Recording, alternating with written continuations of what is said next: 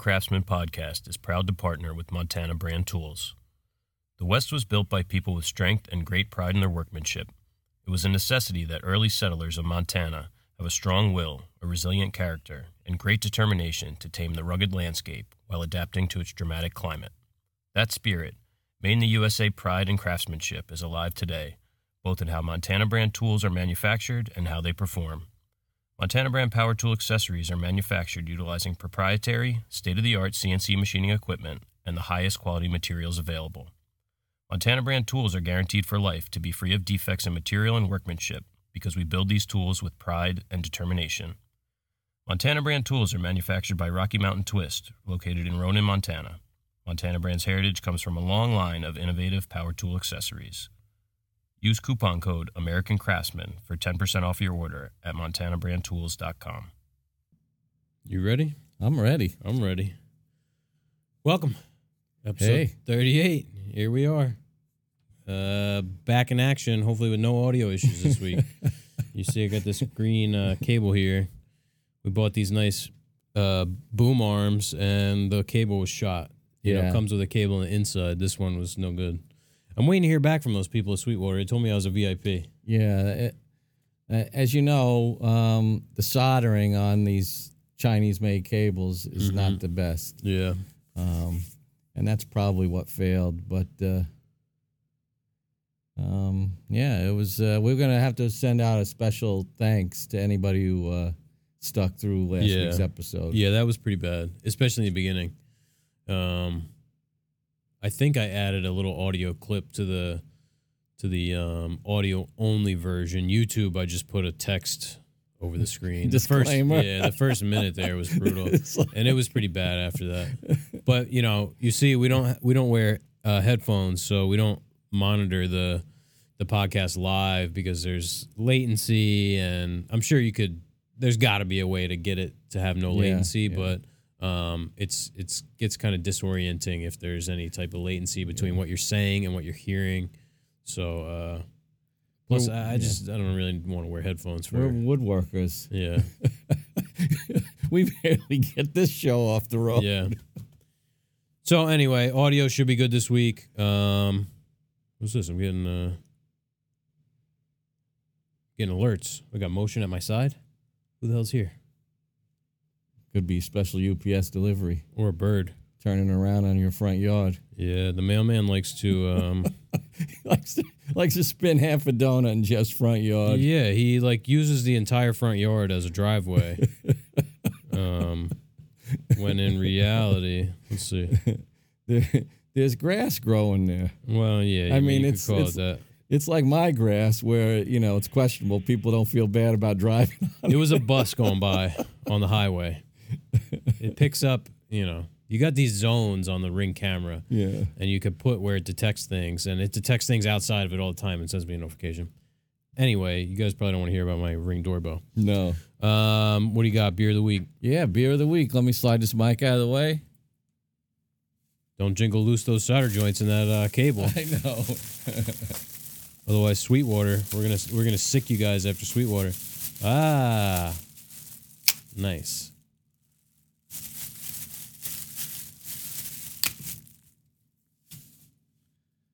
All right. So this is uh, Shark River Pilsner or Pills uh, from Ross Mhm. Beer Company. We, uh, you know, they're one of our, they're soon to be one of our neighbors. Yeah, yeah. We just drove by the uh, the brewery that they're building. And uh, at first, I, I saw in the case, uh, you know, these two jumped out at me. This and they have one called the Navesink, Mm-hmm. but it's more. It said right on the label like grapefruit, and we so we'd had a few of those Yeah. in the last couple weeks. And this uh, Czech style American Pilsner, um, and this caught my eye. So uh, it says here Shark River, our single hop Pilsner named after the Shark River. Okay, we know that. Where we've had a lot of fun over the years, and which may actually be a bay and not a river. But who's counting? Eh. River or bay, Pilsner or lager, what you call it's not as important as how much you enjoy it. And with this crisp, clean, refreshing, and most importantly, delicious beer that is everything you'd want in a Pilsner, you will most definitely enjoy it. We did all, we did it all with the amazing Loral hop. Is that how you say that? L O R A L. I yeah, sounds good. So it's Loral hops, the super noble variety that makes our Czech style beer a bold American original. I like those Czech style pilsners, Yeah. Not like your uh, American Miller Lite type of pilsner. 5.3% alcohol. So where's that fall on the spectrum? Kind of middle of the road, right? Yeah. All right. Like a regular, like a Budweiser's like five, I think. yeah. I got a little bit left in here, but smells good. Yeah. Yeah, so Ross Brewery, uh, Ross Brewing, the brewer, brew, brew, I don't know what the the brewery. Yeah. I don't know if they're calling it a brew pub or anything, or if they have food, but it's uh, it's opening about I don't know what a mile from the shop. Yeah. Mile and a Yeah. Um, that could be a regular haunt of ours. As if we don't already not get enough done. Cheers. There you go. Cheers to all you. Ross. I like the color. Mm. That's a nice change of pace. It is, right? Yeah. I like a good Pilsner.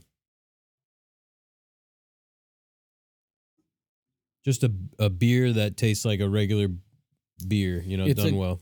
Right. It's a good version of a regular beer when you think of like a regular American beer. And so I guess it's aptly named, you know, Czech, Czech style American Pilsner.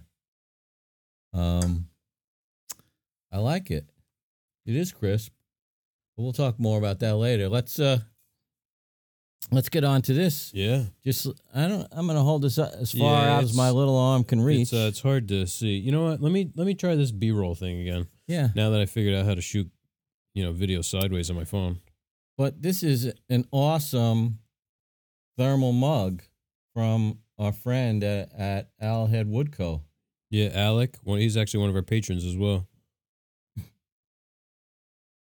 Can you check that out? He he uh laser engraved the logo of our shop right into the front of these these mugs. They're glasses, really. Um It's like a Yeti mug. yeah. It's an aluminum thermos. This is really nice. I mean, That's not aluminum. this is not aluminum? No, that's stainless steel. That's stainless steel, buddy. Oh yeah. Yeah, that's like a uh, you know double walled, and I'm I'm showing you guys here the uh, the coasters that he made. So these are nice cork coasters. Oh, that's upside down. Owlhead Woodco. And it says uh He's another Jersey guy too. don't mic don't microwave this. That makes sense.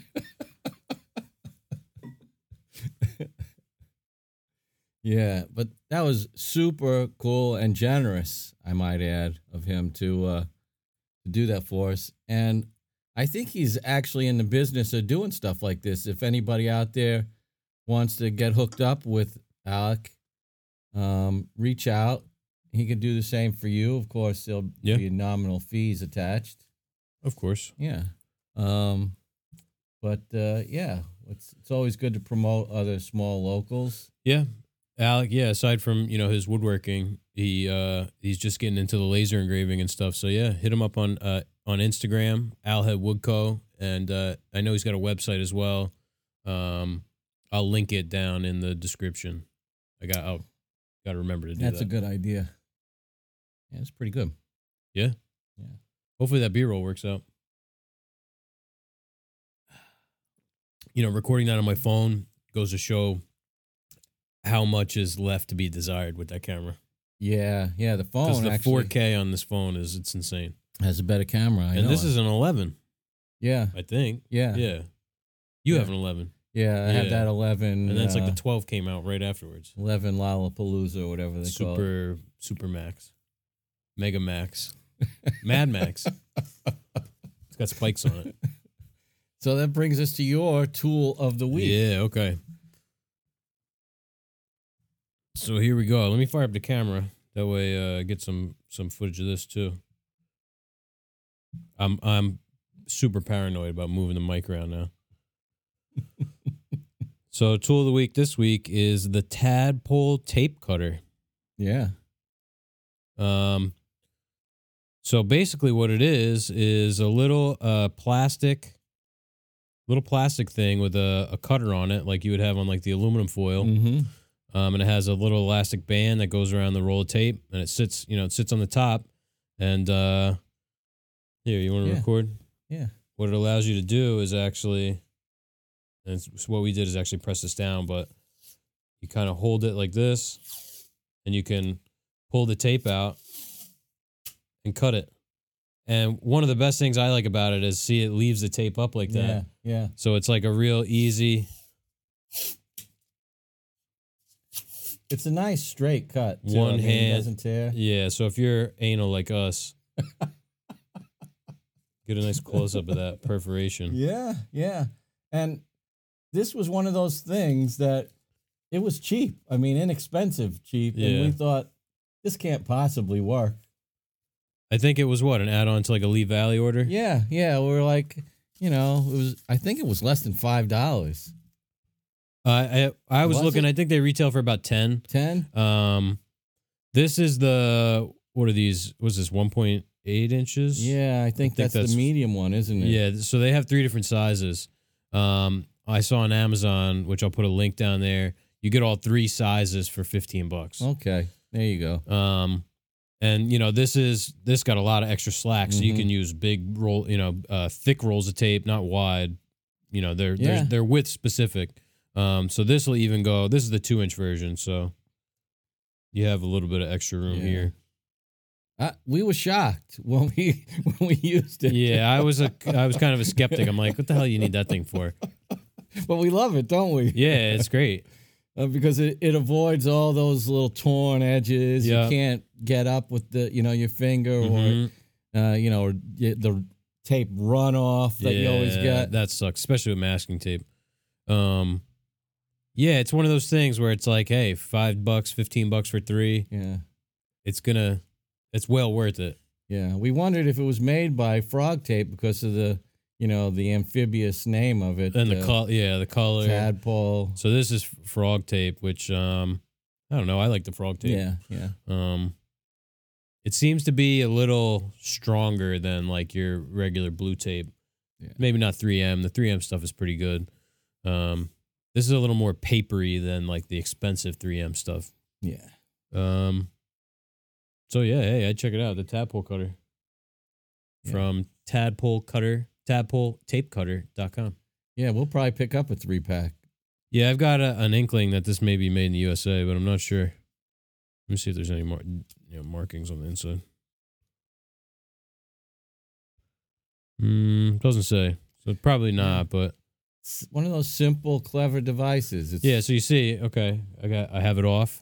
You put it on top of the tape. You pull this little elastic thing around, pull it into here. Boom, you're done. Yeah. I mean, it's couldn't be any less or more and and still work just as well. Yeah, I mean, it's just the just the right amount, keep costs down of manufacturing, I guess. Doesn't have to be too elaborate. yeah. and You can tighten this thing down as tight as you want, so you get more or less friction. I'd say the the next best or the only thing better than this would be a dedicated tape dispenser, Yeah. like a heavy. I've been I've been wanting to get one of those for a couple years, like the old heavy, you know, that like like tan you colored. at the at the grocery store. Yeah, I never did, but I know what you're talking about. I did. the big heavy tan colored thing. You know, Yeah. it's full of sand. yeah. Those would be cool. Yeah, that's for like shipping departments and stuff like that. We used to Yeah. have those. Or like at the butcher, you know, they Yeah. have the the butcher's tape. Yeah. Yeah, Tadpole tape cutter. Check it out. They One of those things that you didn't know you needed until Right. you have it. I worked at a place and we used to have the kind where it ran over a sponge, you know, the tape you pulled out and it had to be wet on the back. Oh yeah, so you pull the tape. A similar thing. Uh-huh. But yeah. Yeah, there's a lot of cool things like that for packing, like uh, little machines that trifold pieces of paper, Mm-hmm. or like um, you know, like wet a stamp, stuff like that. Yeah. Although I guess stamps you don't have to lick anymore. They're all They're are they, all- are they yeah. all adhesive backed? I'm pretty sure. At least the ones from the post office. That was a good shot. Yeah. Um, we got the return of the book of the book of the undetermined amount of time this week. you almost said book of the week. Yeah. So here's the book. It's called The Language of Doors um, by Paolo Vincente and Tom Connor. Got an Italian and, a, an Irish. yeah, very appropriate uh, book for what we've got in the shop now. Yeah, so yeah, let me see. I put my feet up here. I can uh, flip through some pages. This is one of the first books that I got. Um, you know, like when I got into into the trades, and I wanted to learn more about design, um, and architecture. So this basically the the idea of this book is it'll take you through a style of house and uh, give the significance of the of the entryway of the doors. You know, basically. So it starts out colonial style, gives a little a little history of the style, and it's an easy read and it's kind of like a coffee table kind of book.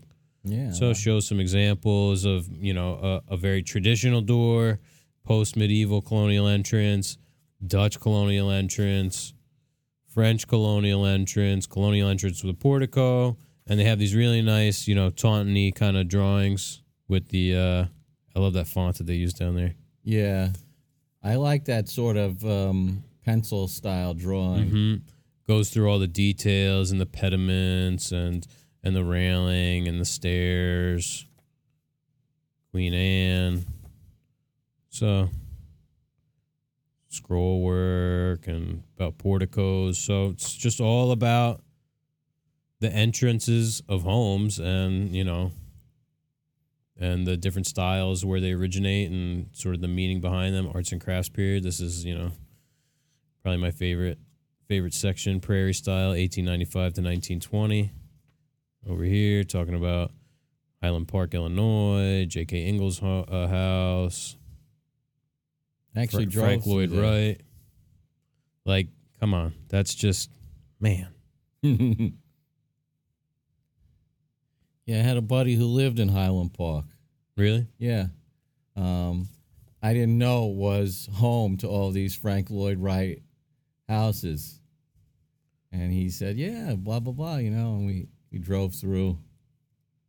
You could really see nice illustrations how a lot of that stuff translates to, to furniture and a lot of interior woodwork too. All Yep. those details. Yeah, and uh, that's kind of where I was going when I got this because I bought this when I was a f- uh, finish carpenter, and um, I just was interested in knowing more about where all these motifs sort of came from. Mm-hmm. Um, so this was a really good and easy. Look at that, printed in Italy, fancy. Wow.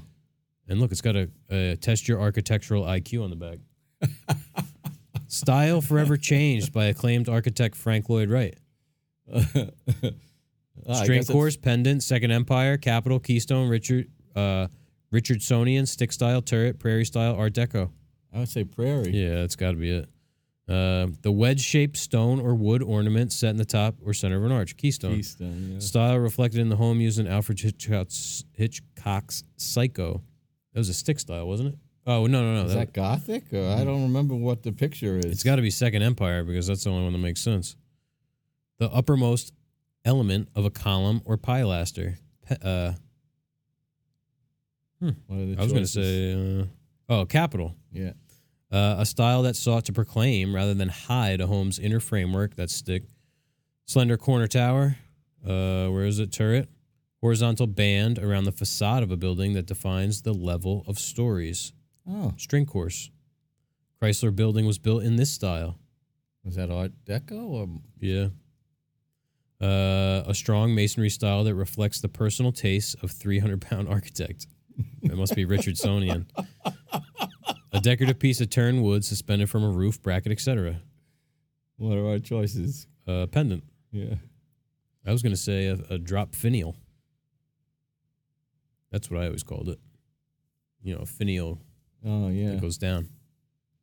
So yeah, I check it out. The Language of Doors. This this is a used book. I buy most of my books used. Yeah. Um, so you can find most books, unless they're one of these like super sought after woodworking books that is out of print, um, like the Woodworker, I think it's called. Maybe maybe that's not the title. It's something along those lines. I mean, you're not gonna find them for less than like eighty bucks, but this, I think, you know, you can find this for maybe ten bucks, maybe less. So That's a bargain. yeah, well worth it. We've pulled this out too. Um, we've had people call like, yeah, you know, I have a a Tudor style home and I need a new railing and we'll pop this open, take a look. You know, it's a good reference book too, aside from being a good read. So I like its size as well. yeah, it's like eight by eight or something like that. You could like see yourself sitting down on the couch or in one of these nice comfy chairs. Yep. These these chairs that cause us to yawn. And it's uh, you know it's nice because it's it's a visual book too. Yeah. Like, come on, that's awesome. Yeah. I love shingle style. So that's the book of the undetermined length of time. Yeah. The Language of Doors, Paula Vincente and Tom Connor. Book of the every other month. Yeah. Wow. I don't know, I think it's been longer than that. Last one was episode 24 with, with John. Was it? So that's 14 weeks ago. I don't think there's a word for 14 weeks.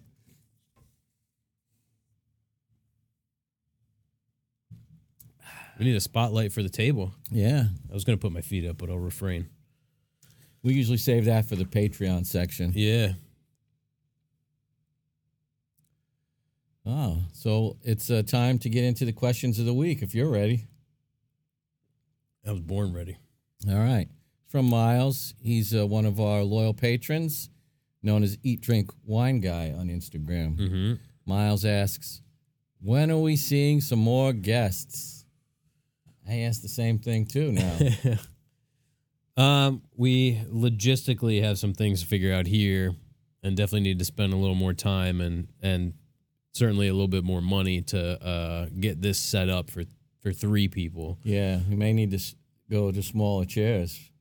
Yeah, yeah.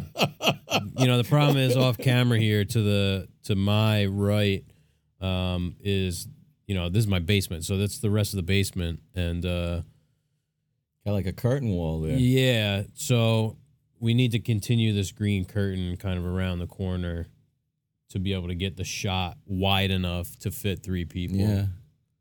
And then adjust the camera and everything like that. Yeah. Um, you know, the guest is going to have to sit on a five gallon bucket. So Yeah. Uh, you know. look at that, getting emails uh, about that job in Asbury. Cool. Oh, cool. Referred to us by Alec. Thanks, Alec. Yeah. Um, so yeah, the answer is hopefully very soon. Yeah. I mean, COVID re- restrictions are easing. Yeah. Jeff and I are both uh, vaccinated fully and and uh, have no problems there. And No. so we're, we're pretty much starting to operate like the old days. Yeah, you know, we had some uh not growing pains, but it you know, it's a lot to move spaces and get this all set up and then we're dealing with the audio issues and stuff. So, um I think we'll be we'll be set soon enough to Yeah. I mean, because we love having guests. Yeah. Ryan, if you're listening, we've been trying to get you on.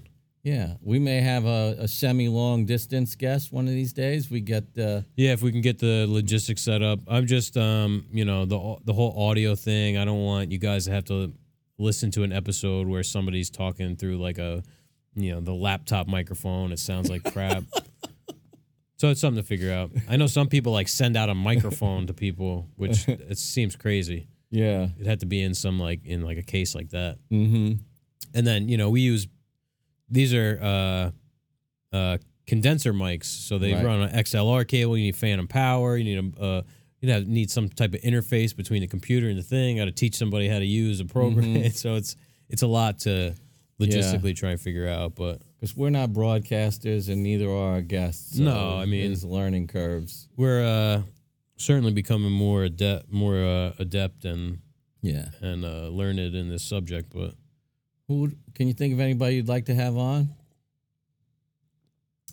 well, that kind of brings us to our next question. Oh, When will you have that handsome carpenter Tim back on? That's coming in anonymously.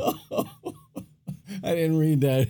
I think they're talking about Tim Tim Beardsley, episode twenty six, with True Trade. Uh, Tim from True Trade Carpentry. you could tell I don't pre-read these questions. Uh, yeah, I mean, love to have Tim back on. Love to have uh, Will back on. Wow, Willie, because Yeah. that episode got totally screwed. yeah. Um, of that was course, our first audio issue episode. yeah. Um, which must have been a different cable. Yeah, the cables they're just you know they're not like they used to be. I don't remember if we had these green ones back then. I don't think we did. I think that was the onset of the green cable. I have to look back. Uh, Oh, no, no, no, We got these right at the beginning. Yeah, because we were still at the bench at the workbench. yeah. If you guys yeah. are OG listeners, you remember we used to do the the podcast at my bench. yeah, We'd pull it out, angle talk it. about setup.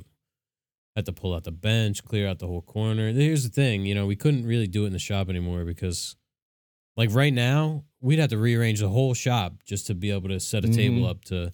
Plus, Yeah. we got stuff on the horses, and we have a big cabinet and a Dutch door in the shop. So all spread out with finish drying. yeah, there's no space for a podcast.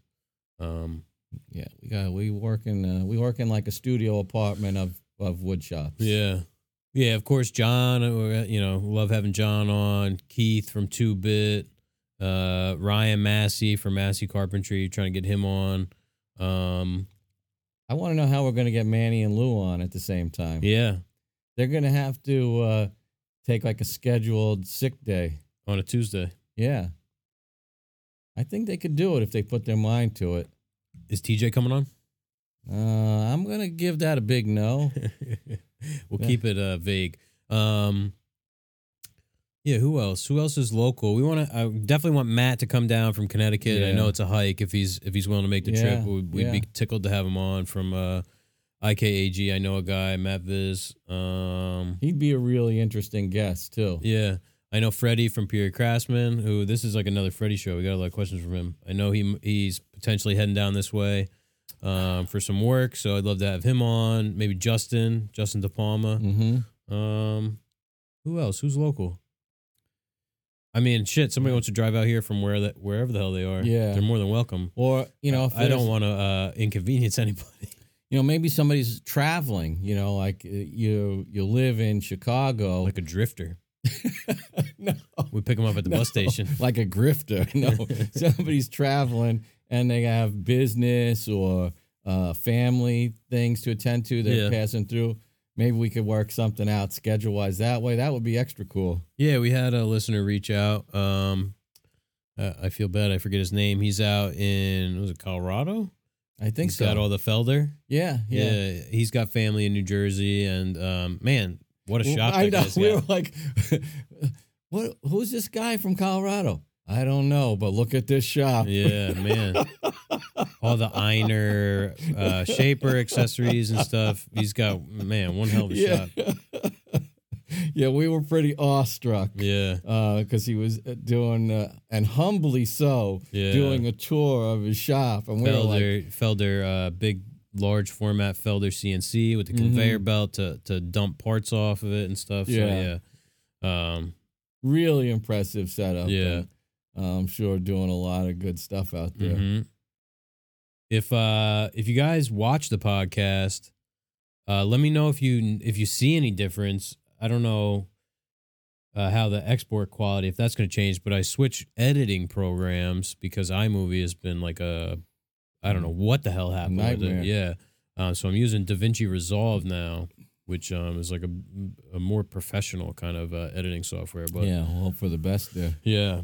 Um Yeah, I forgot where we were in the podcast for a second. Oh, I yeah. f- that was a That was uh, some Tim's- anonymous, anonymous listener. question. Yeah, Um, I wonder if it was a female, anonymous female. could be. It might be that one woman that actually listens to the podcast. we do have one woman listener, Yeah. and she wants to know when handsome Tim will be back on the show. Yeah. Hopefully not not too long. Speaking of women and podcasts, uh, you remember um what's her name? I forget. Natural Carpentry on on Instagram. She's a uh she actually runs a framing crew, I believe, up in Canada. We met her in Vegas. Oh, at the, yeah, at the yeah. fine home building thing. Yeah, She uh posted yesterday a clip from a podcast and these guys sounded Canadian and uh I mean they were saying some kind of foul stuff about like, you know, heckling women on like a job Mm. site and I just thought it, it was pretty shitty. And and just stupid like yeah. to put that out you know for the world to hear. Well, not everybody's uh, that clever. Yeah. Has uh, put it in somewhat of a uh, trade like cliche, not the Not the sharpest tool in the, the in shed. the shop. and, and unfortunately, some people actually think it. yeah. And so, you know, I mean, that's not us. We won't get, we won't uh, digress too far into it, but Mhm. that's just not the way we see things. So you you want to uh, Yeah, let's get into these Yeah. questions because we got uh we got a two pagers today. It's been a while. We're gonna have to, I think, kind of interpret this in our own way. This is uh, from Kevin, Kevin M. Jameson on Instagram. What's more important, hard work or the right work? yeah, that's um as I was scanning that, I wasn't sure what it meant. Do you have a, a take on that? Um, Like they're almost the same thing for us. yeah. well, I think what he, yeah, maybe what he's getting at is, uh, you know, what's more important that you're that you're always just doing your best at whatever comes your way, or are you picking the right work oh, and doing it the best way? I see. Uh, like, do, are we take tackling jobs just because they're difficult and and taxing and challenging, or picking jobs that suit us and they're the right job for us? Or Uh, maybe uh, yes. I mean, see, I don't know what he means, what he's getting at, but the way I interpret it, like, is it more important to just to just do to just work hard on anything that comes your way, mm-hmm. or is it more important to pick the right work that you want to do or you think is good work? Like, like as long as you're working hard, doesn't matter if you're just like n- stapling together boxes or Ah. or is it more important to do the right work, which is whatever you take that to be, instead, Yeah. you know, whatever.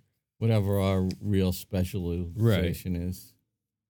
Um, well, I mean, we've wor- always worked hard, Yeah. whether it's at Greene Street or, you know, in our previous vocations. I think that's kind of hardwired into you or not. Yeah, People are either workers or they're spending all that energy and effort and time trying to figure out how to get out of work, which is Mhm. always the irony, isn't it?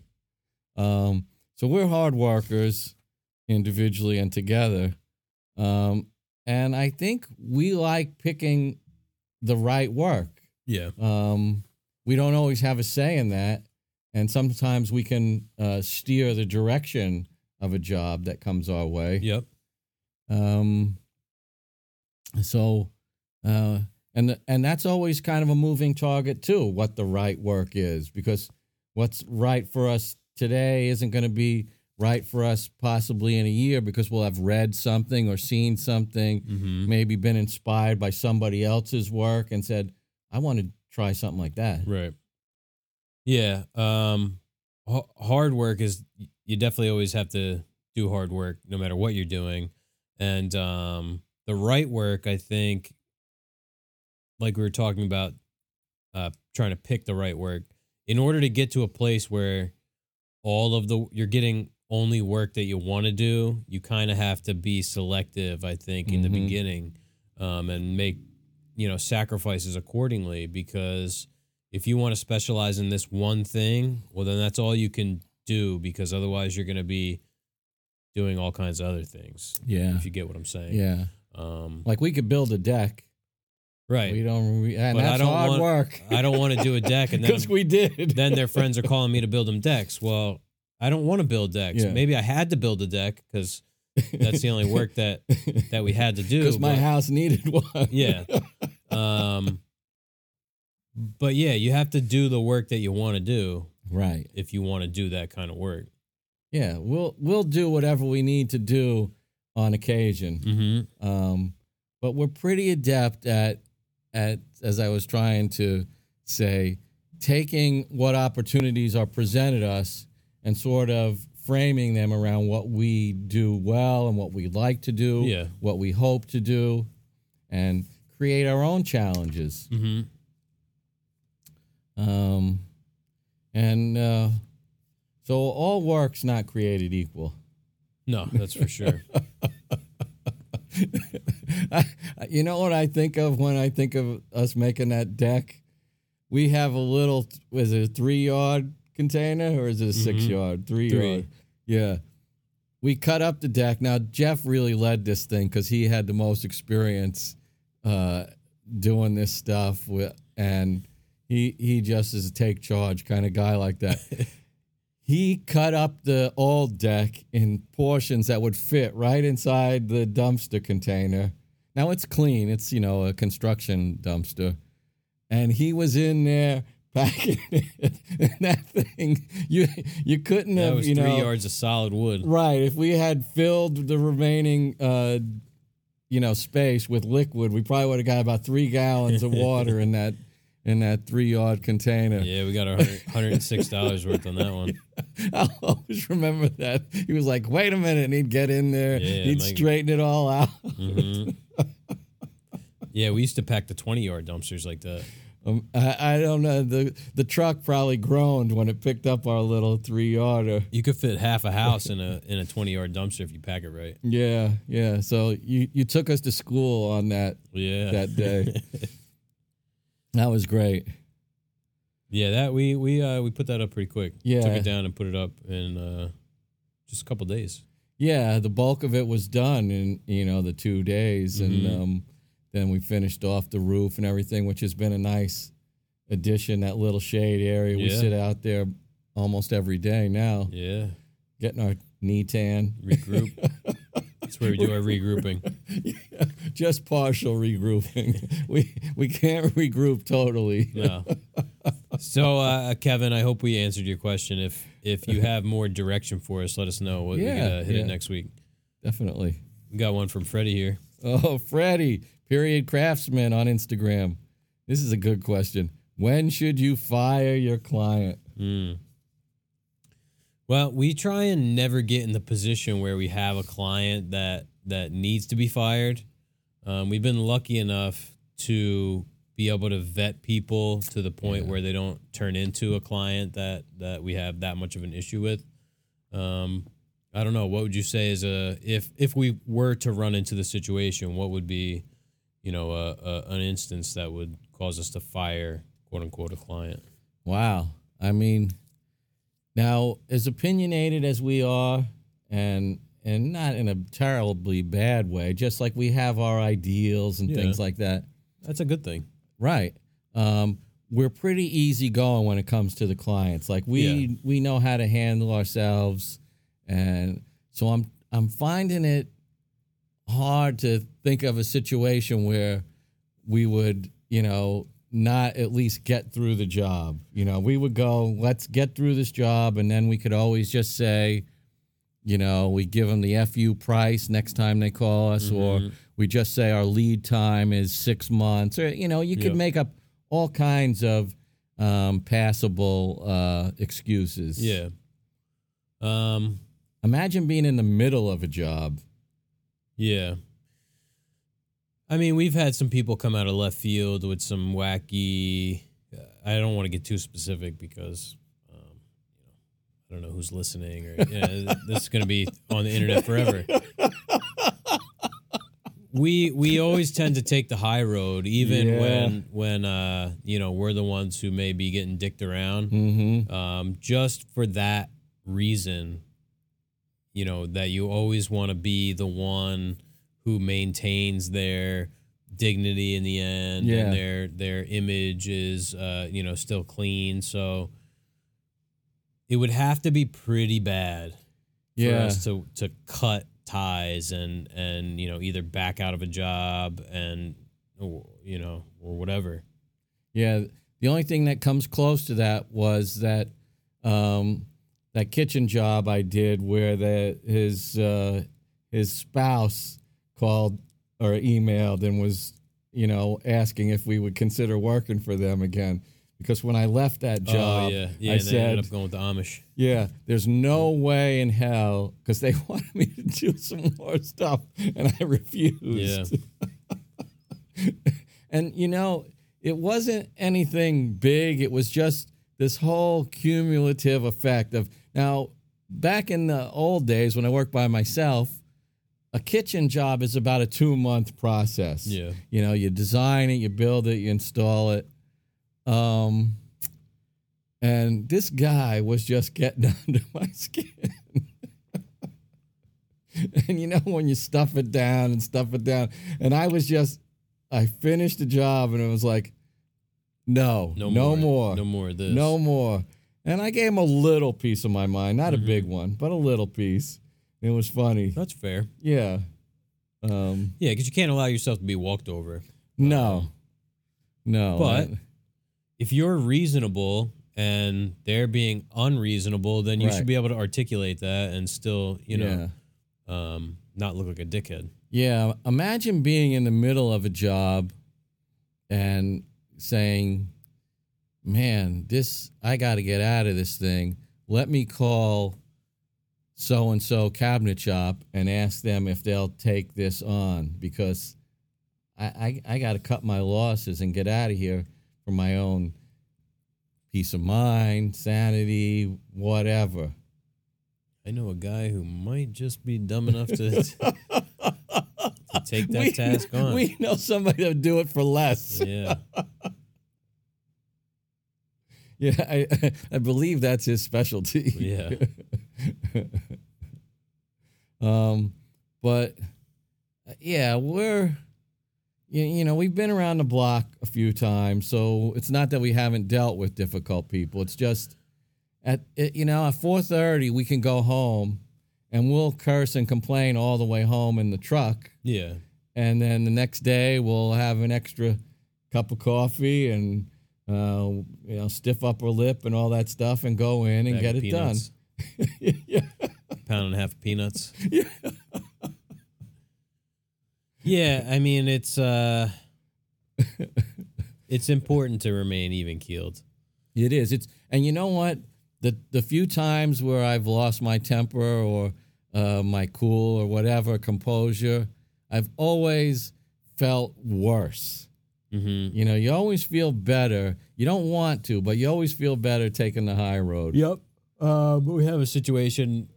You know what I'm talking about. I Yeah. won't get into the specifics, but um, you took the old, you took the road that was so high. I looked up and I I just saw the bottom of the overpass up there.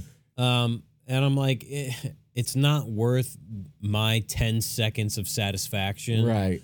to tell this person how I really feel and and lay out, you know, what the repercussions of their actions are. Right. It's not worth it. I'm gonna get two minutes of satisfaction, five seconds of satisfaction for what? So I look like a dick?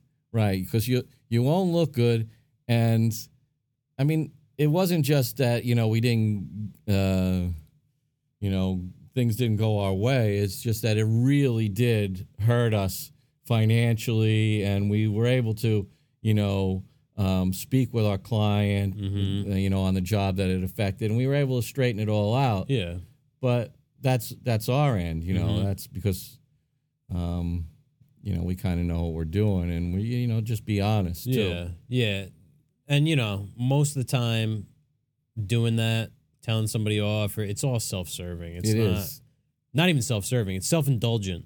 And and it's not self serving. It's the opposite of that. It's actually bad bad for you and, and your business. So Yeah. um, we always try and and just grin and bear it, basically. Yeah. So when should you fire a client? Uh, I'd say if you're not getting paid, that's really the only. Yeah, yeah.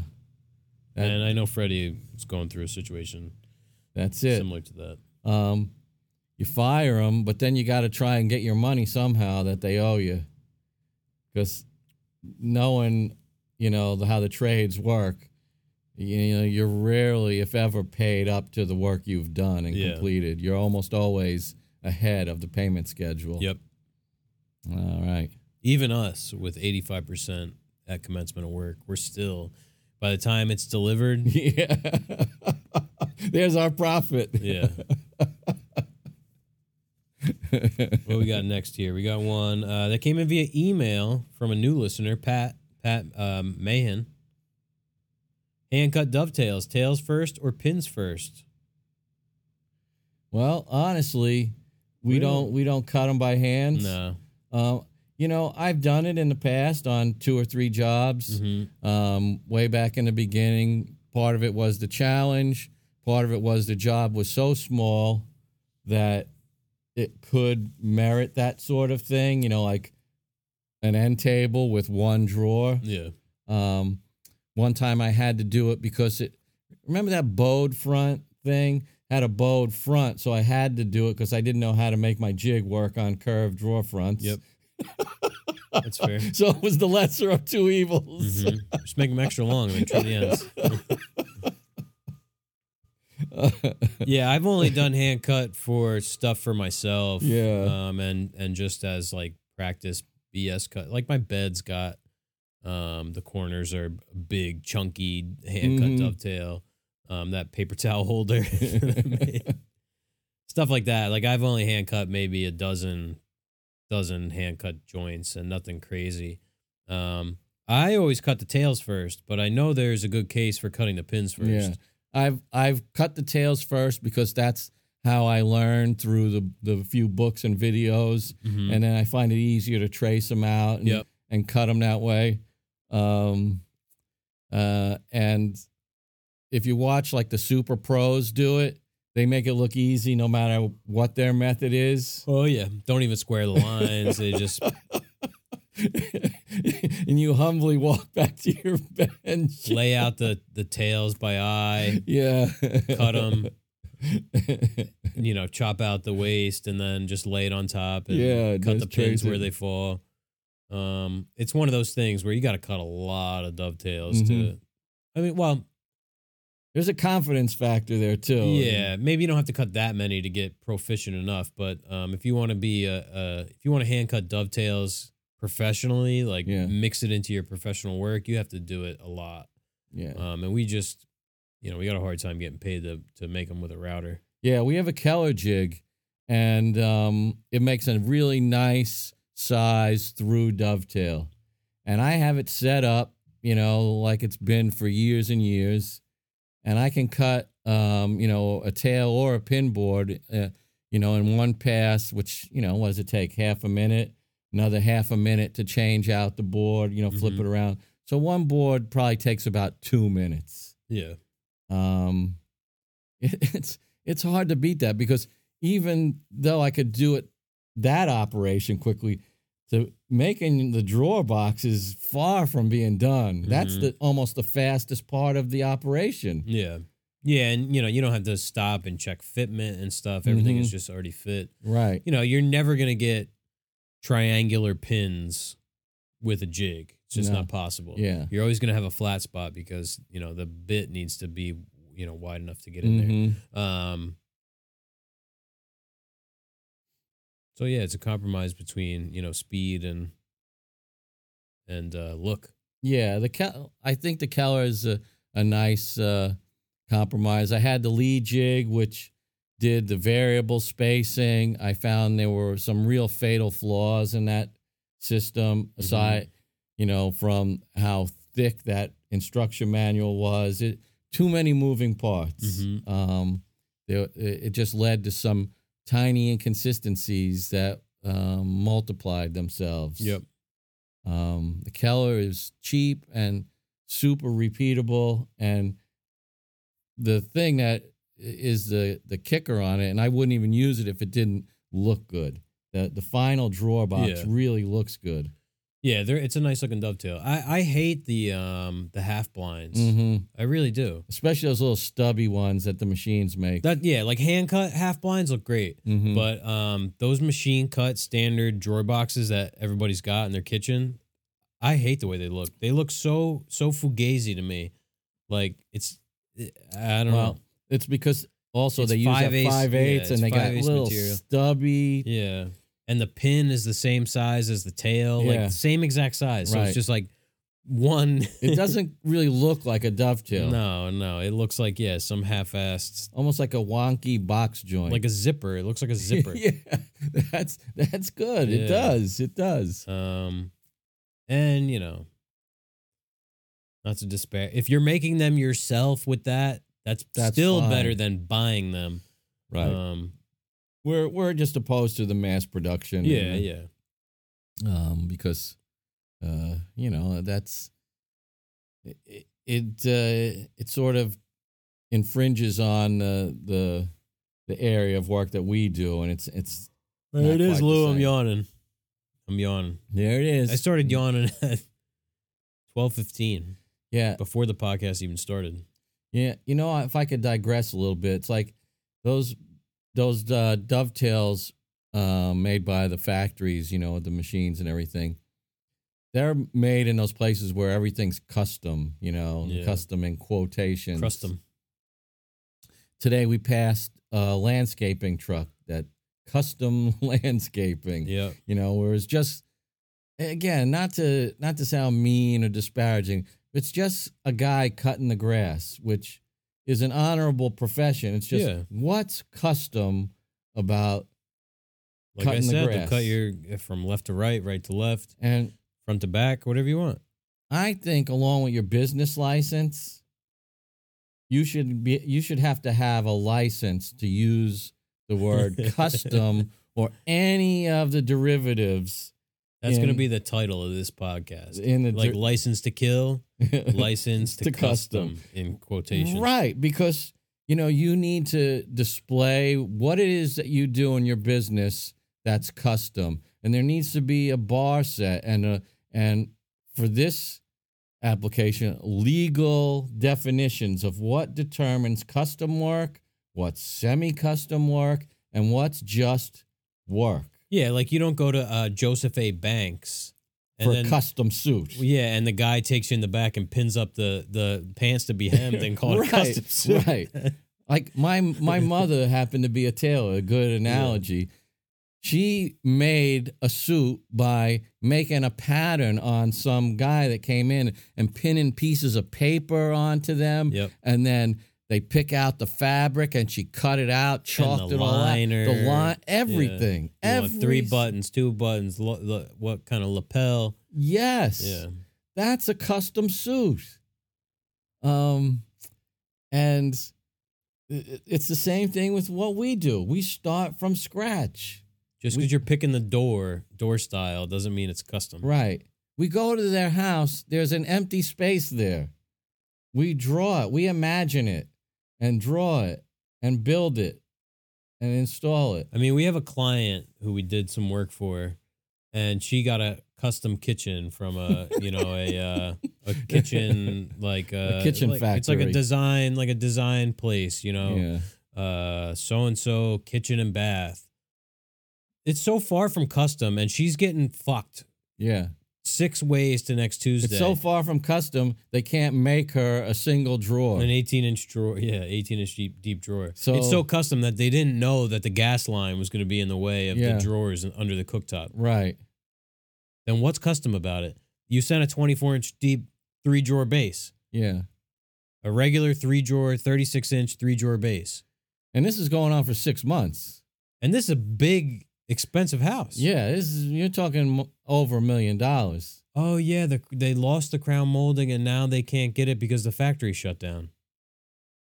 So they're a custom shop, and their factory supplier, that uh, wherever it's coming from in uh, Indonesia or you know Jakarta, can't get them their inexpensive supplies. Yeah. Yeah, so um wow, that was some digression, wasn't well, it? I don't even know remember what the question was. We're talking about dovetails. are we are we angry today or what? we, Oh, we my goodness. somebody peeing our beer. Wow. We better move on to the next one.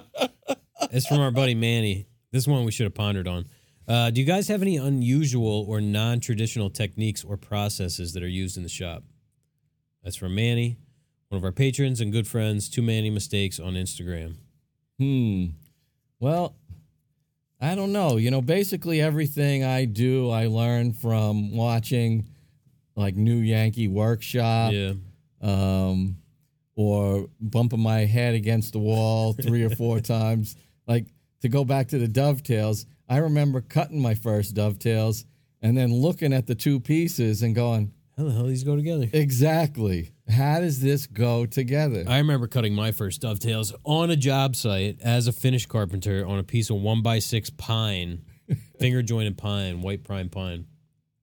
Uh, wait while I was waiting for material to show up. Like I had nothing to do. I was at a standstill and I cut this jacked up like three three tails and and was that be four pins?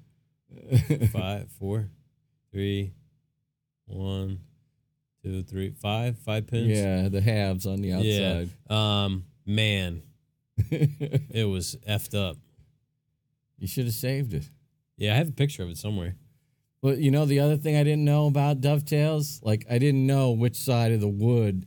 Like I didn't know you had to use like the wood oriented so that the end grain was facing up when you cut it. You know, I thought, well, what if I wanted the wood to be oriented, you know, wrapping around sideways? Couldn't I cut the dovetail in in this way? You know. Yeah, um, there's a lot to learn out there. You had two pin boards. yeah, Like, exactly. these aren't going together.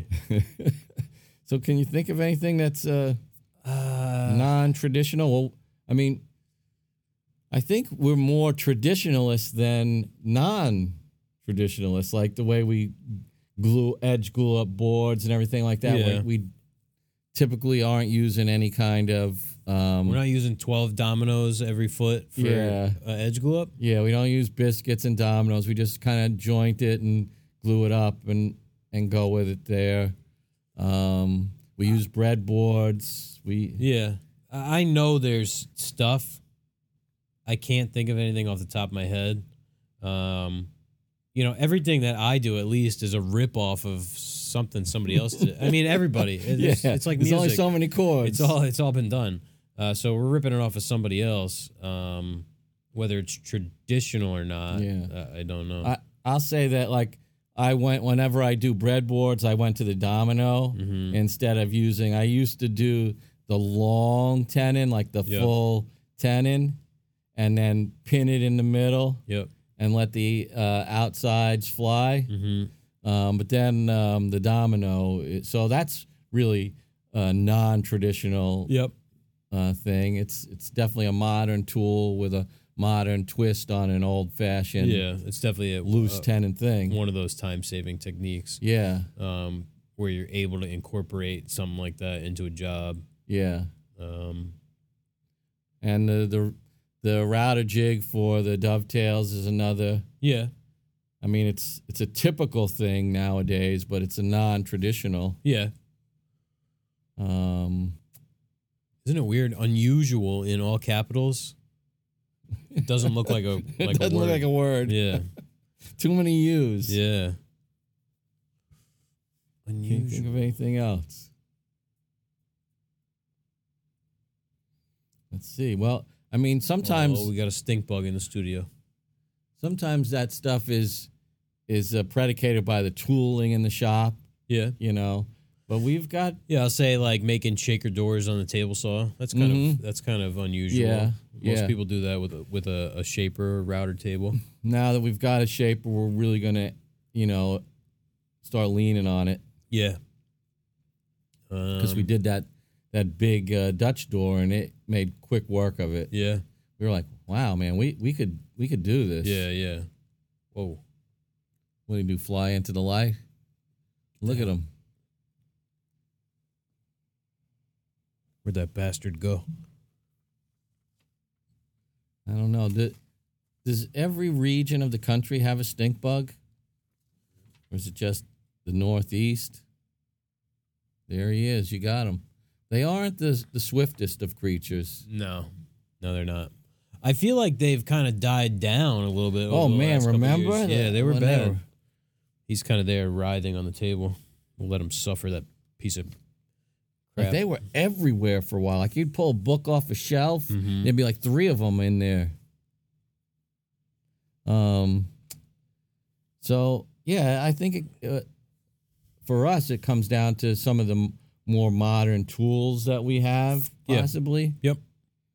Um, unorthodox. I don't know if we do anything that's unorthodox. I think we do, but it's just so it. normal to us that we don't. we We we, wouldn't know until somebody schooled in the old ways came in and said, "What the hell are you guys doing?" if we think of it, we'll text you, Manny. Yeah, it's a good question though. Oh, Freddie, period craftsman on Instagram asks again, do you guys mainly do shop work? What's the quick answer there? Uh, yeah. We uh, we wouldn't leave the shop ever if we didn't have to. That's right.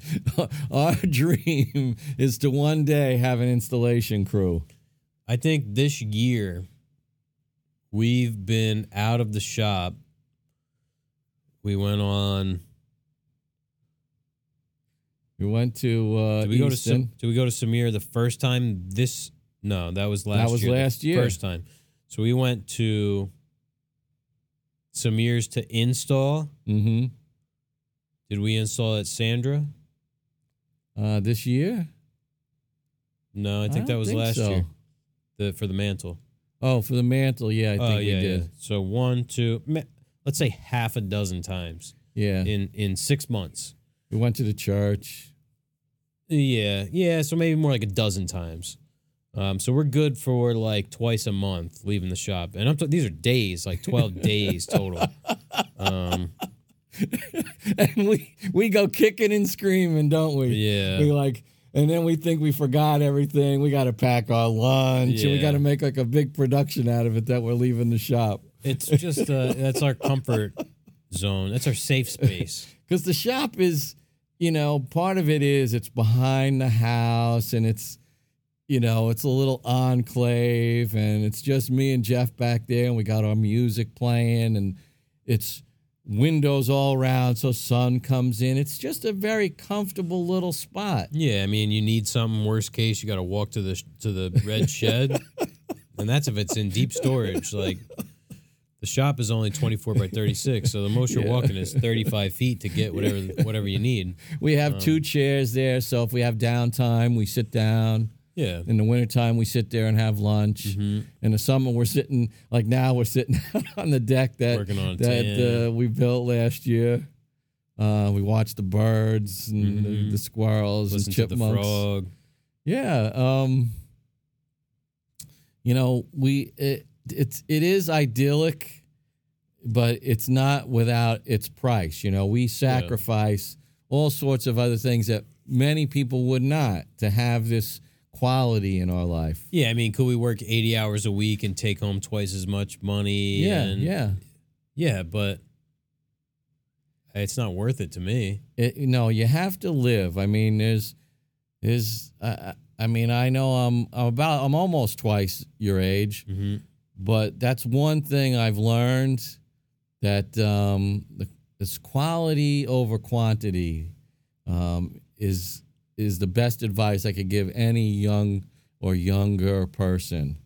Enjoy, uh, you know, being and want less stuff, and you're going to be Yeah. cool with it all. And um learn to to be content Mm-hmm. and not always be trying to be happy because happy is a temporary thing. You Yeah, can't be happy yeah. all the time. Yeah. Um, contentment is more important than than happiness. I like that word, you know, because if you're chasing happiness, chances are you're never going to get there. You're never going to catch it. no, that's a you know, it's an unattainable Yeah, goal to yeah. be happy twenty four seven. Yeah. So, um, Then you know happiness loses its meaning. yeah, you're right. Then you're unfulfilled, I guess. Yeah, yeah, because what's more than that? Right. Right. So, um, yeah, the, and we've all experienced going to work every day at a job that just robs your soul. Mm-hmm. and it that adds up because you know a typical job you're 40 hours a week there and maybe even more maybe 45 if you're not getting paid for lunch and shit like that Yeah, and then you gotta commute. yeah if you're commuting even a half an hour that's another hour you're you're looking at 50 hours of your waking time um answering emails on the weekend and it, it, it's it's just not worth it for your two weeks paid vacation. For what? Yeah, exactly. Two weeks. You're you're doing that for fifty to get two. It doesn't seem worth it. Yeah, you'd be better off enjoying your job and not taking any vacation. Right, right. Hey, speaking of vacations, we got we got big vacation plans. Yeah, for ten months from now. April twenty twenty two. Yeah, We're- four days. we're gonna be We're- taking. and only two of those are during the week. We're taking two days off. in April 2022. That's right. We got a wedding in the Dominican Republic. So so we're gonna close the shop for, two, two days. days. Maybe the following Monday. yeah. Well-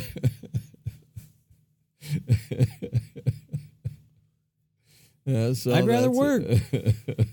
I'd rather work than take time off. right, because we're not killing ourselves. And when we work hard, we feel good at the end of the day, don't we? I Oh, mean, it's like, wow, we really I feel bad when we don't work hard. Yeah.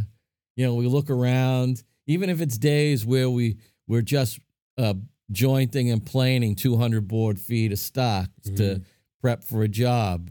You know, we get it done, and then we look around at everything all stickered up, and it's just a good feeling. hmm Um, that uh, the next day we're going to come in, we're going to start, you know, sizing some boards. We have things Yep. picked out for like, what do you want to work on? Well, let's do the doors, you know, or let's uh, let's let's build this carcass over here. Yeah.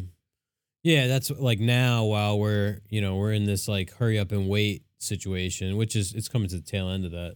Um trying to get this cherry cabinet and the and the Dutch door out.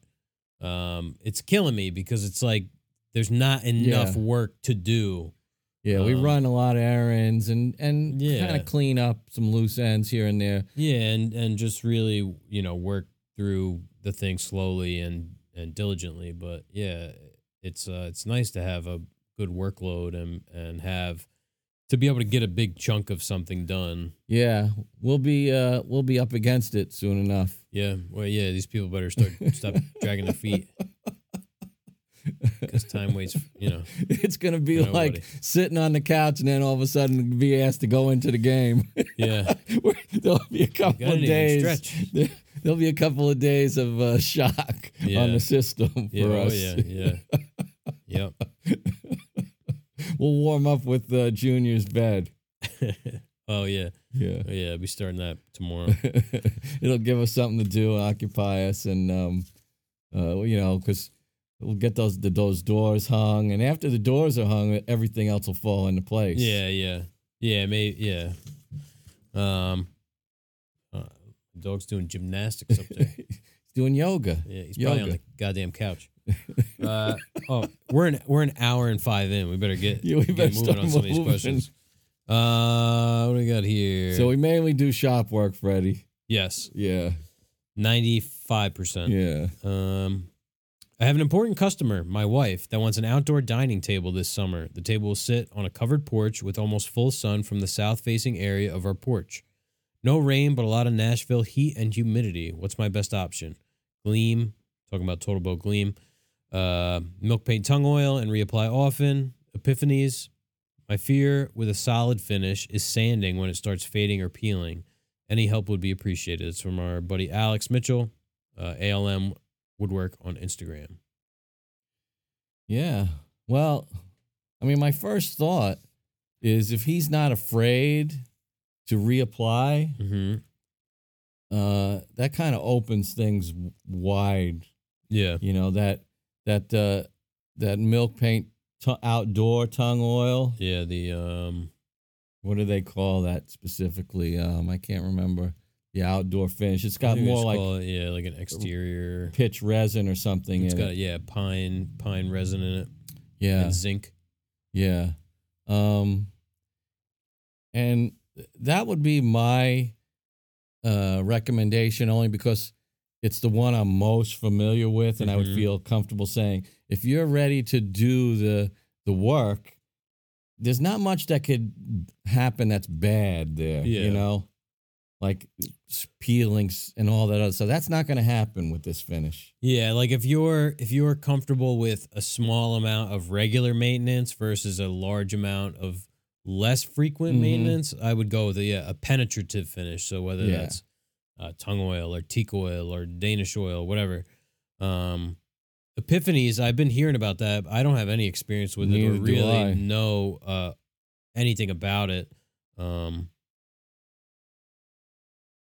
you know, the gleam seems like a good finish, but I mean, we put seven coats on that thing yeah, and uh, nine on the panels. I do know of people who have had issues with it with with um, a lot of sun exposure, like Mhm. an unprotected Yeah. sun, ex- uh, you know, an unprotected uh, opening that's getting a lot of sun, which makes me wary of of sort of that application. Um, and yeah, if you don't want to have to really sand it and and refinish, that's what you have to do with those type of finishes. You have Yeah. to scuff the whole thing, and you know, recoat, two coats, whatever, three Yeah, I, coats. I'd if it's getting so much sun, I'd be afraid of anything that's like a you know a, a film type finish, Mhm. anything that's sitting up on top, because eventually it's gonna fail, and uh, you know you're gonna have to redo it, and it's a lot more work. Then. yeah, I mean, every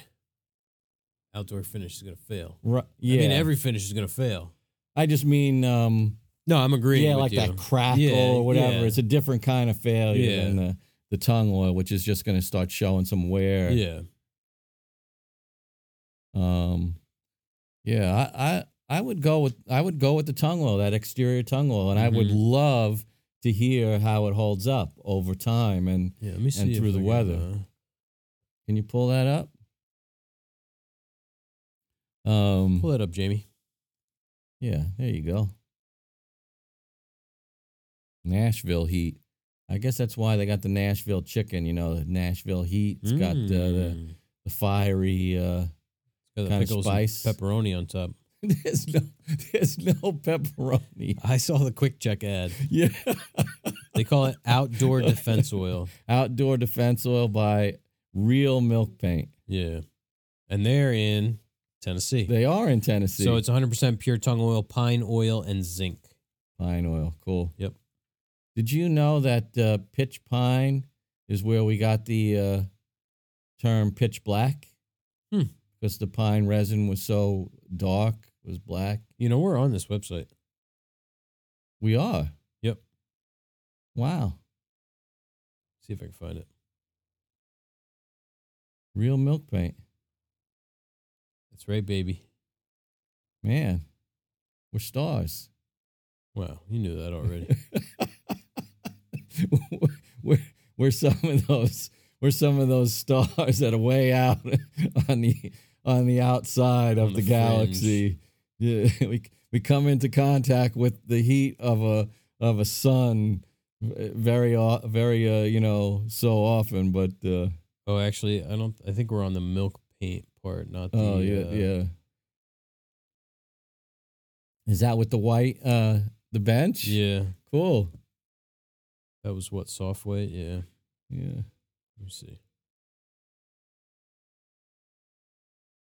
Well, uh, I'm not gonna make you guys wait around. Yeah. for me to find that, but we're there on there somewhere. Yeah. They reached out and, and asked if they could use a picture. So we got a great question here from our buddy Lou Alvarez Woodworking, and uh, we're gonna save this question for the Patreon yeah, section that's of a the good podcast, one. but we'll, we will read it here because it's uh, it's quite quite poetic. It When the- is, isn't it? yeah. Sorry to interrupt you. When the winter of your life settles in and you look back at your life's endeavors, what do you want your legacy to be? Wow. So That's we'll deep. uh, we'll revisit that here in about a, a half hour. Yeah. All right. See, we got another one here from Freddie. Yeah. How's the new planer? I love the new planer. Yeah, Um, I really do. And I'm not just saying that because I hated the old planer. Um, I forgot all about that old planer. yeah. What, what was the name of that company? Bernard? Bra Brabler, something like that. it was it was a man's name. That's all I can remember. Listen, um, it's my first Powermatic machine. Mm-hmm. And you know, I don't know why I waited so long. It really it really speaks to quality. And these are the Taiwanese machines. It's Right. not even like one of the like old iron um, legendary Tennessee, yeah. Powermatic machines. So we're kind of comparing apples to apples when we compare our Browser machine to our new Powermatic machine Yep. they they both came out of you know the the same factory, probably. They're probably yeah on the same street. Right, same same neighborhood. Yep. Um, there's definitely differences in machining quality and things like that. Part, yeah, the parts. Um, and but performance is where it all comes down to. Yeah. we would have been happy with the little um, uh, critiques of the other machine if it just, just performed. Yeah. So Yeah. Um, I was running. I made the faux tenons for the uh, Dutch door, and though, you know, the piece of stock I used was only eight inches long, and I'm running this thing through, getting it down, fine tuning it to the right Mhm. width, because they're end grain plugs. So I got the width down exactly to what I needed uh, to fit the jig I made, the router jig, and the thing had no problem with a little short eight inch piece of yeah, cord. that short can present a problem just Yeah. as like super long can because it, how it uh, fits in between those rollers. um, and you know barely any snipe on that short little piece and yeah i mean it just works the way it should and that's all That's all we wanted. right not That's looking for uh, uh, some sort of magical joint uh, planer that No, just i just want to send the wood through and just it comes want out the to push it through, have it pulled through the machine. yeah with not you know no ridiculous snipe as little snipe as possible and and that's it so no head great. deflection. yeah three Oh. 128 I wonder who they sent that machine out to. some other poor bastard Because you know, hey we'll give you a deal 30% off you know they didn't keep that thing around. You just know they didn't. No. The fact that they said it was going to go back to Taiwan, that's such oh, a crock what of shit. Yeah, I was about to use that exact phrase. Because the boats, they're not going that way. no, no, they're not. They're not even coming this way. Yeah, apparently. Because I think that drawer box for Sandra's on that boat. They're, they're having a hard time getting that. Ay, ay, ay. oh man. You got this next one? Yeah. Uh, do you ever have problems with blotching in cherry? I've got some cherry for an upcoming project, and with some mineral spirits on the figure, it's blotchy. That's from Parker, one of our patrons, known as P. Haynes on Instagram. Um, yeah, I mean, we we certainly get blotching on cherry. Every, Mm-hmm. Everyone does. There's not really any way around it. I think um, because we mostly use tung oil, it's uh, it's a little bit diminished. I mean, maybe I'm wrong, or maybe it's just perception, or maybe we're just okay with a, a level of blotchiness. Um, that Yeah. other people aren't. I don't know. I think with a clear finish, the blotchiness is more seems more natural. Looks more like figure than it does like blotchiness. Right. Um, so with a clear finish, you know, we find that the the quote unquote blotchiness is is a little more passable. Yeah, because there's no pigment to really accentuate that spot in the wood. Yeah, it's more. It looks more like figure. Right, right. Um, but yeah, it's just a, a symptom of the wood. And Yeah, and Um, I I prefer kind of that that look on cherry than the Mhm. completely um, pre-treated kind of consistent look. yeah, Like I like. yeah. I don't know. Blotchiness just sounds so negative to me. The other thing is, we go to great pains, I'll say, or great lengths to uh, sort out the parts for the piece before it's assembled. So if there's any kind of like discoloration or irregularities, it's going to be near other pieces that are like that. So it's not Yeah. going to really stick out. It's going to be a part of the you know the landscape of that piece as it flows through. Um, so it's not going to be as unbalanced or unharmonious. Um, and again, it's it's part of Cherry's character. That's that's part of what what happens. Yeah. Yeah, I mean it's definitely not passable on like things like fur, stuff like that. Like the blotchiness looks bad to me, Mhm. but in in cherry specifically, um you know, to a certain degree I don't mind it. No, no. Uh, I'll say that the that Rubio on the cabinet. Now that's has what what color was that? Royal. royal. Now that has plenty of pigment in it, and that, it seemed to, I want to say, cover any irregularities. It's kind of like a flat finish, so it kind Yeah. of like flattened everything out. yeah, I think, you know, you really run into the issues with like a uh, like a oil-based stain and it Mm. just takes differently on Right. the different areas. Uh, Um, like end grain compared to face grain and edge grain and Yeah, and just like those blotchy, those areas Mhm. that are that are prone to blotchiness, like something like you put Minwax on there, stain, it's just it's not going to look good. But Mhm. something like tung oil, you know, is going to look better than that. yeah, that- uh, except for you know the you know requests from people to create certain uh you know color palettes. I don't think Mm-hmm. you can really beat um just tung oil on cherry. Yeah. That's really the way to go. All right, you want to read the next question from uh, our um, our friend Jordan? Yeah. Maybe it's already been a topic, but any work injuries? Got my first real one two weeks ago after doing this for 15 years. Middle finger in the joiner. Woo! From Jordan. Uh, I want to say Hawbucker or Haw Baker. That looks like a haw baker. I should know this by now, but um, because we know we know Jordan for a while now, but Jordan Hallbaker on Instagram, and Jordan sent me a picture. He took the tip of the middle finger off, bone, a little bit of bone too. Oh God! He's got his he kept his nail bed though. He had it was joining a short piece, kicked back, took basically the the lower portion of the tip off with some bone. Holy shit! Oh man, my I cringed when you read that. He posted a couple of pics on Instagram. Um, thank God, no, no, no injuries to speak of. I early on, I didn't have the same respect for the bandsaw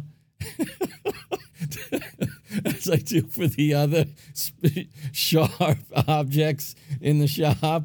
Uh, I, you know, because the the bandsaw spins slowly, Yeah. and I don't know why. I I just I did so I got my fingers way too close, way too many times, and I I did cut it once. Mhm. Uh, it wasn't a terrible cut, um, but we have some. Not to say that it eliminates problems, but we have some pretty, um, I'll say, not rigid. What's the word I'm looking for? Where uh, we we follow them regularly. These Stringent? protocols of safety and things like that. We, you know, push sticks and push blocks, and you know, we had one guy that would, with his little shaky right hand, pass it past the the table saw blade With yeah, at an inch. and it's like, dude, we got seven push sticks and blocks of every shape, size, angle. Pick one up, please. Um, Then he got cut. yeah. But so we're we're pretty aware of it, and thank God we haven't had any, um, uh, you know, accidents where because unforeseen things happen. I, I'm thinking of one thing right What, now. my finger? No, not your finger, but something that the Calavera helped with quite a Oh, bit. like a kickback. yeah, yeah, Yeah, I mean, we're getting little dings and dents all the time. right. Just, you know, you get, you smash your finger onto a sharp corner. There's of a- always blood on a piece of wood somewhere. hit your shin on something. Like I cut my finger today on a, with a palette knife, trying to pry a hinge pin out of a hinge, and the thing slips, and I jammed a, Mhm. you know, a palette knife I use for putty into my finger and, and cut it open. But no, thankfully, nothing serious. We have a SawStop, Yeah. which will, you know, hopefully prevent any injuries from that tool. It's only because there's two of us. If there was only one of us, then it wouldn't, wouldn't make be- any sense. wouldn't, have, wouldn't be a need for it. yeah. Thank God we got we found each other. Yeah. so we could justify that SawStop. Um, the planer, I can't see how that could, you know, because there's no way I'm sticking my fingers near that. That had to be quite a yeah, quite an accident. And the same thing with the joiner because those what do they call grip blocks? Th- Mhm. those things are awesome. We did them on a tool of the week. I think I picked them Yep. as a tool of the week. I love those things. There's Mhm. no way really, um, you know, you could injure yourself if you religiously use those things. Yeah, I mean, like when you're joining edges, you can't really use them. yeah, Um, so I could see, you know, I mean, there's always the potential. right. You know, you could Slip. sleeve could get pulled into the planer. I mean, eh, anything's possible. You just always got to be on your toes and thinking about, Mhm. um, you know, one step ahead. Yeah, I mean, I've pinched my fingers on like the drum sander before. Yeah. Um, so you know, just gotta You know- be aware. makes me think about like in the days before I had a car, I rode motorcycles. I didn't uh, own a car, so I was on my bike constantly. Um, and you always have to be aware of everybody around you. And you kind of drive like this. You're very good. All, you know, it's always mirrors, mirrors, mirrors. What's the guy up ahead of you likely to do? What's Mhm. going on up there?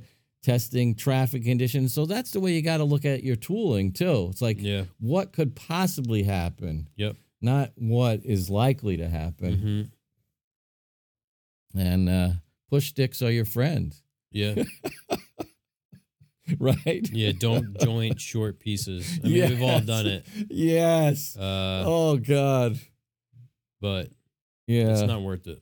That's why I got that. You know that big orange one. It's not. It's kind of cumbersome on the table saw, but it's got that V in there. That's what I always use if I'm gonna uh, do like an edge joint on a short or a narrow piece, because I can kind of drive it into the the fence at the same time as passing it. Um. So yeah, knock on wood. No injuries, no major injuries, just lots of little ones. Yep. Dings and dents. Yeah. Um, and this is an, this is uh from uh, Brian Great Point Woodworks on Instagram. Oh no, I'm You sorry. I skipped one. Matthew, Child Ducati on Instagram. Hey, Dewey Desmo. I wonder what you're riding there, Matthew. Let me know. Um, would you say your podcast is geared more for the professional woodworker or for the hobbyist too?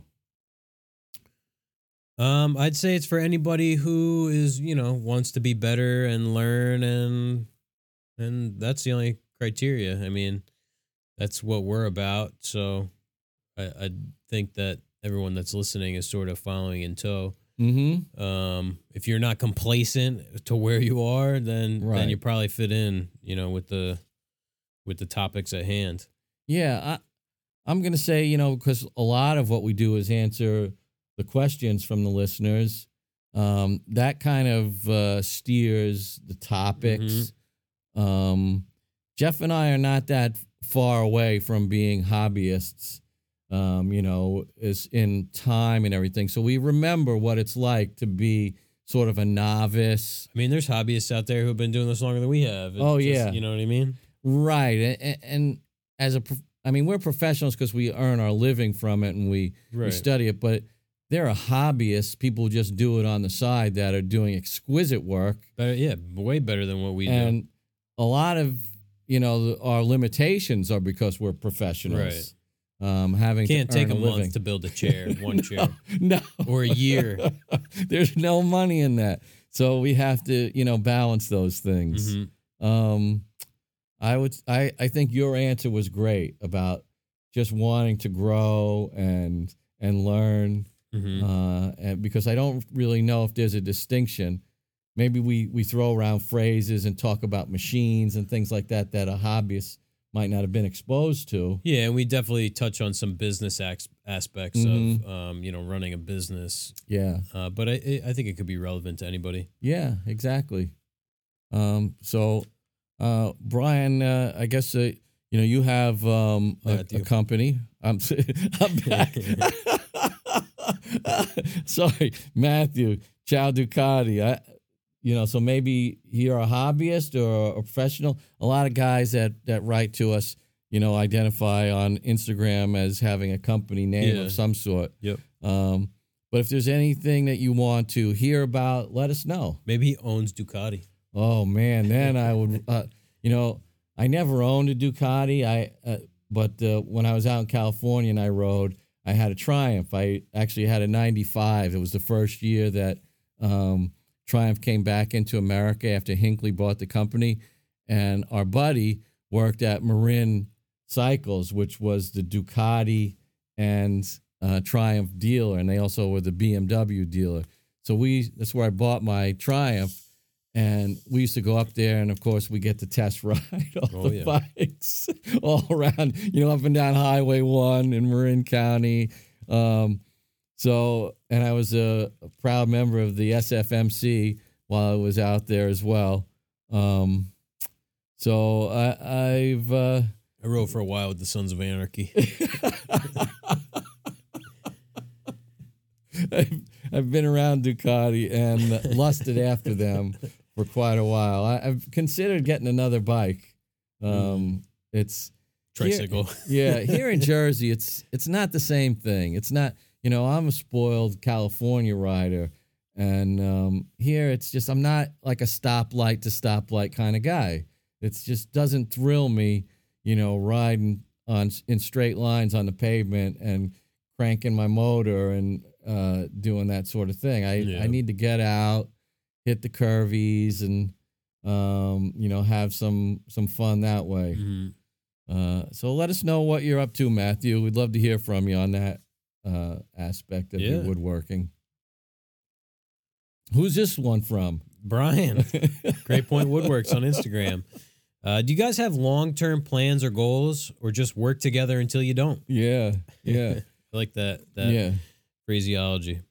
Um, well, yeah, we I we haven't really spoken about it in in clear terms, but Mhm. obviously our age difference is going to create some sort of transition plan. Yeah. where uh, I retire, semi-retire, whatever. It'd probably be be something like that, depending Some on like you know, one day you just like stop returning my texts, yeah, you know, just stop showing up. no, yeah, it's something that we would have to plan out because that's that's just what's necessary. You can't you the I mean, my dream is of course to build the the business during my productive time here to the point where um, it's not an encumbrance at all.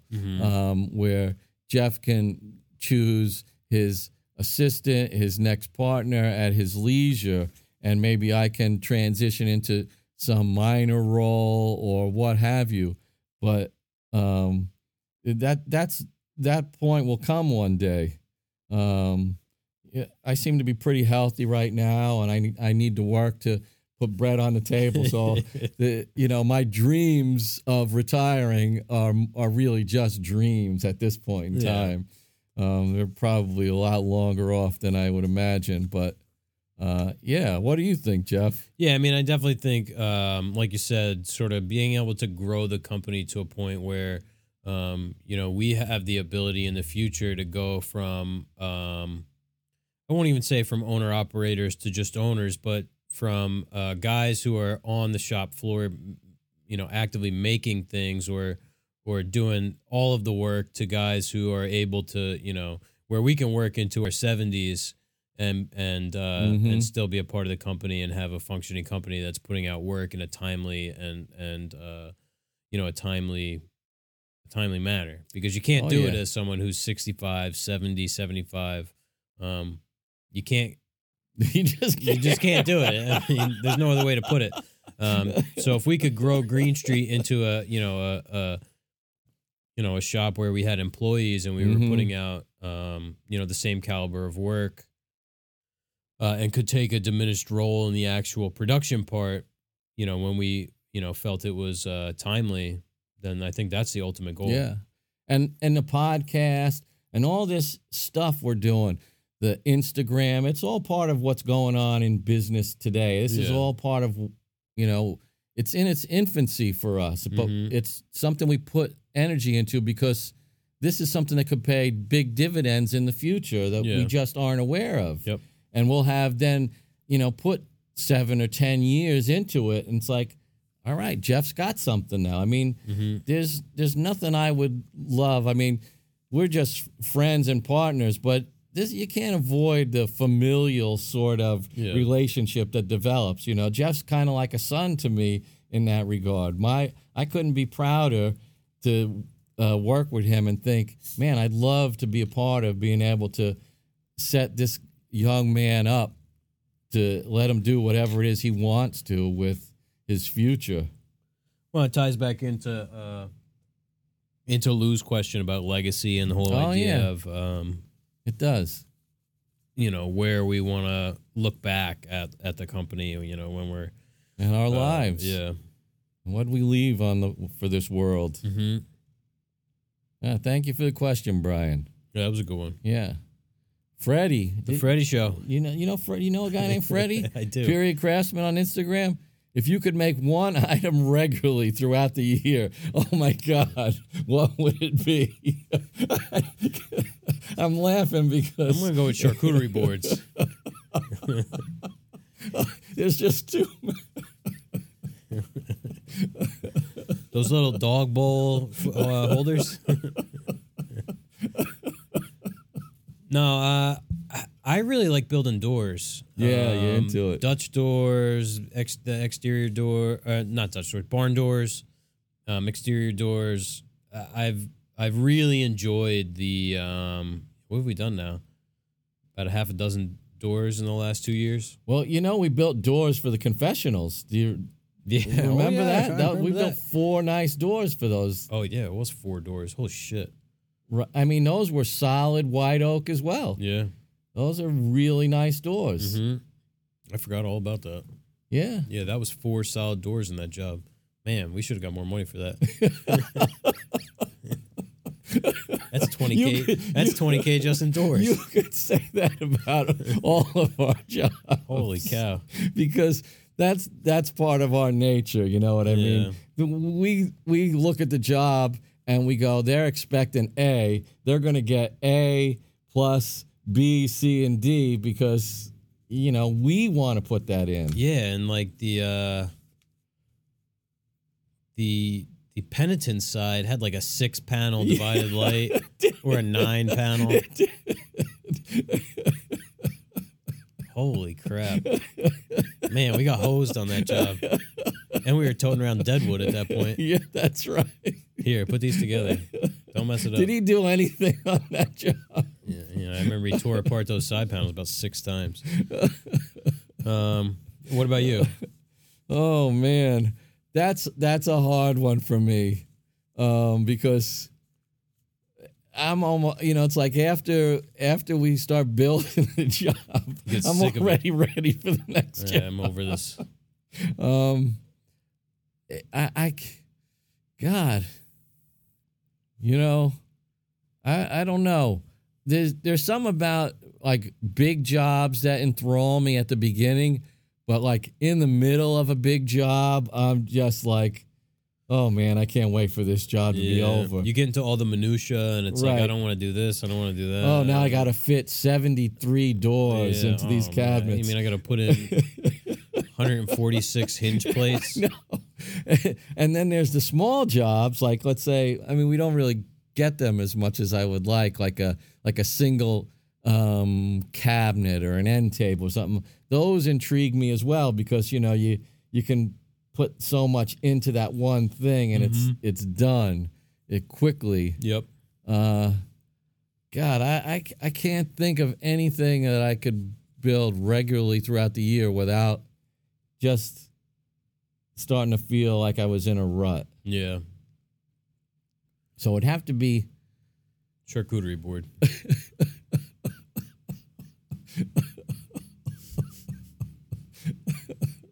you could it, it- could you imagine sanding all those all that nonsense? with a Black and Decker. Uh, yeah, uh, now with no vacuum, wearing one of those masks. outside in the driveway. what do you mean? I'm charged for my time. Yeah, and I found this piece of wood. Yeah. So that's thirty dollars pure profit.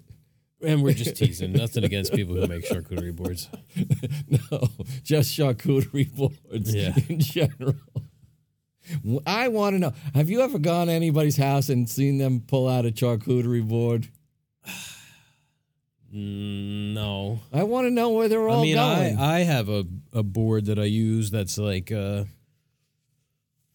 maple and walnut and, and yellow heart and something But else. But it's I, not- I made it myself. it's not one of these odd shaped no, boards that it's just a sanded piece of wood no, no. that has somehow taken on this yeah. um, title. hmm we could go on about this for a while. We, better get on to this next we just gave away three pails of charcuterie boards. What were we thinking? We got one here from a patron, Japheth, Japheth Hernandez on Instagram. What are your thoughts on 3D printed houses? you know, Javed, I had to look it up to see what it is, and they use cement Yep. or a type of cement, Yeah, yeah. which is totally interesting. And I believe in Edison, uh, what's his face? Was it Thomas Edison that um, built these, uh, that designed these cement houses? Oh, I don't know. Um, I want to. I think it was him. I'm not positive who it was, but these full-on cement houses with like niches and things like that built into it. You know, all the inner walls, everything cement, like a poured cement home. It was his idea to do this uh, as a way to quickly make quality homes that didn't cost a lot. Huh. Um, and I guess this is a modern take on that. Yeah, I don't know a whole lot about the whole thing. I knew that they're made out of concrete. Um, I definitely think it's a cool idea. You know, Yeah. having uh, you know a 3D printer, and we used to have two um, ourselves. It's definitely a concept that that I find very interesting. Um, I think it probably leaves at this point leaves a lot to be desired in terms of um, you know aesthetics and stuff like that. Uh, I guess you know the inside can maybe get finished with you know drywall and stuff like that, like a normal house. But um, I think it's it's something that over the next maybe ten or twenty years is going to get more and more uh, feasible as a as a real means of production. Yeah, I, I just did a quick Google search and it was Thomas Edison. Hmm. It was about 100 years ago Well, he did this. And in Edison, yeah. Hmm. Um, and like, where else he, was it Menlo Park? that's where his like lab. yeah, was. yeah. Um, I guess with 3D printing, uh, it could allow you to like make chases for wires and things like that Mhm. uh, more readily, because that's really you know part of of building a you know a nice space. You don't have all these wires and the plumbing and all that stuff. What I wonder how they would handle that. Well, I'll say I know one of the pitfalls of regular 3D printing is, um, you know, you can't print in midair Mm-hmm. because you need support underneath of the Right. the uh, printing uh, material. So I, I don't know how they make floors. Like, how do you make a Mm. ceiling? Right. So is it for walls only? Uh, I think that'll, you know, you can print support on a 3D printed item, but that has to be broken off after the fact. Yeah, So it's yeah. the same kind of idea with that? Um, I mean, I wonder how they handle like the the plumbing pipes and things like that. yeah. I don't know. It's interesting. Yeah. I mean, we're intrigued. That's what we'll say, Yeah, right? absolutely. All right. Got Uh, our last question here. All right. Do you guys like finishing with pure tung oil? If so, what's your routine? That's from Alan Al About It on Instagram, one of our patrons. Thank you, Al. Yeah. I think you already know the answer to this question, Al, uh, Alan. we do like uh, finishing with pure tung oil. Um, that's our, our sort of our main finish. I'd say uh, routine is we sand to 220, maybe 320 if it's like a tabletop or something Mhm. like that where we want some really nice uh, little, little extra. Yeah, n- to feel really, really nice. Um, and we do a coat every 24 hours, and you know, say you know three coats is sort of the bare minimum. Yeah. We like those white Scotch Brighty kind of pads. Yep. Those are great for scuffing up. Uh, well, not really scuffing up, but buffing up. Yeah, Uh, a nice soft sheen. hmm Um, yeah. We put it on with a with a finishing pad, like a staining pad that you Mhm. get from whatever Rockler or something like that. Uh, thin coats. Wait 15, 20 minutes, wipe off any excess, you know, wipe it really dry, as dry as you can get it until the towels are dry. And then, you know, because it's going to sweat out even as it sits for 24 hours. Um, and maybe, you know, maybe it's 18 sometimes, but yeah. Yeah. Next day. right. Um, mm, that's really it. Yeah. It, I mean, that's part of what we love about it. It's simplicity and Mhm. um, ease of application. I think what Jeff pointed out there is is pretty key. When you're wiping it off, wipe it off. I mean, really. because it will plasticize on the surface, and you'll be Yeah. left with a gummy sort of mess. I think that's Yeah. where maybe a lot of people go wrong is they uh they'll leave too much on the surface. Yeah. and even like the first coat, um, it's not just like one coat. You keep keep putting on that 1st Mhm. coat until the surface is totally flooded. Like you don't want to see any dry spots because it's gonna keep taking that tung oil until Yeah. it's saturated. Um, you know, it won't be able to take any more, and then you wait, and then you wipe it off. Right. Because it's not just sitting there on the surface. no, like it's a- a penetrative oil. Yeah. It actually it's going into the voids in the cells right. and filling it with you know tung oil, which then uh, polymerizes or plasticizes. Yeah. So that's it. I- Yeah. let us know if um if you're using it. Mm-hmm. Um, and uh, you know we always like to hear from the patrons as well as the other listeners. Yeah. Send us pics of what you're doing. Mm-hmm. Um, and uh, keep those questions coming. Yeah. I want to thank everybody for Yeah. the nice long list of questions we got this week. It was good this week. yeah, keeps the show going. It was a nice mix of different uh, subject matter too. Yeah. Uh, what'd you think of the beer? Well, well, I guess I could say because Yeah. you brought it. Yeah. That was good. I kept looking over thinking that was I know.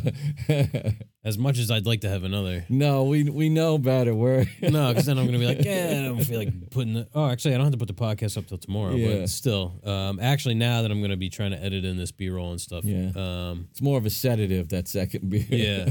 and my son's across the street. I gotta go pick him up. Uh, yeah, it was good. Looking forward to Ross opening up right down the street. Yeah, yeah. Um, and uh, I would love to get involved. They need anything in there. Some, I did float that by them. interior work. Mhm. Yeah, that would be a lot of fun. Um, so uh, want to thank uh, Jerry Greenan, David Murphy, Manny Siriani, Dustin Fair, Adam Pothast, David Shoemaker, and Colin Lai. Thank you guys, our gold tier patrons. Yeah, really. If, uh, if you're interested in supporting the podcast, you can um, sign up for the Patreon where we do the after show every week.